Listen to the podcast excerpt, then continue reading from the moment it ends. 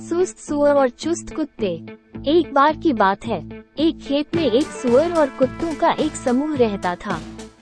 सुअर अपने भोजन करके आराम करने और हमेश सुस्त रहने के लिए जाना जाता था, जबकि कुत्ते अपनी वफादारी और कड़ी मेहनत के लिए जाने जाते थे।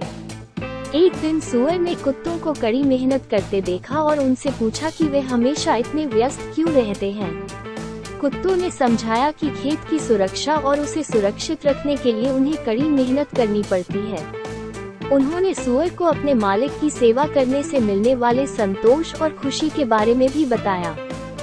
सुअर को कौतूहल हुआ और उन्होंने पूछा कि क्या वो काम में शामिल हो सकता है। कुत्ते पहले तो झिझक रहे थे, क्योंकि उन्हें नहीं लगा कि सुअर को कड़ी मेहनत और समर्पण कर पाएँगे।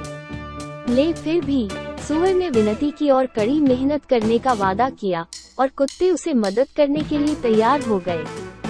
सुअर को जल्द ही पता चला कि काम उसकी अपेक्षा से अधिक कठिन था। वो अब कुत्तों के साथ रहने के लिए संघर्ष करता था और अक्सर लंबे घंटों और शारीरिक परिश्रम के बारे में शिकायत करता था। कुत्तों ने सुअर को प्रोत्साहित करने की कोशिश की और उसे अपने काम के महत्व की याद दिलाई।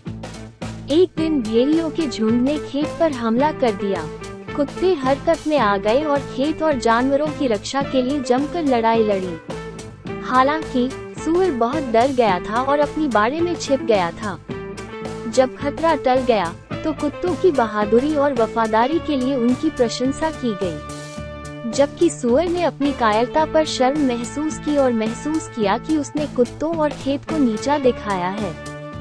जब सुअर को बहुत शर्मिंदगी महसूस हुई तो उस दिन से सुअर ने अपने तरीके बदलने का फैसला किया और अधिक मेहनत करने लगा और कुत्तों के प्रयासों की सराहना कर उनके साथ बिना किसी शिकायत के कड़ी मेहनत करने लगा।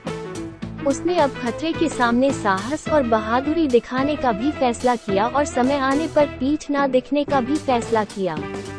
कहानी का नैतिक उपदेश ये है कि कड़ी मेहनत वफादारी और बहादुरी, सफलता और सम्मान के लिए आवश्यक गुण हैं। हमें उन लोगों के प्रयासों की सराहना करनी चाहिए जो हमें सुरक्षित रखने के लिए कड़ी मेहनत करते हैं, और हमें कभी भी चुनौतियों और खतरों के सामने आने पर पीछे नहीं हटना चाहिए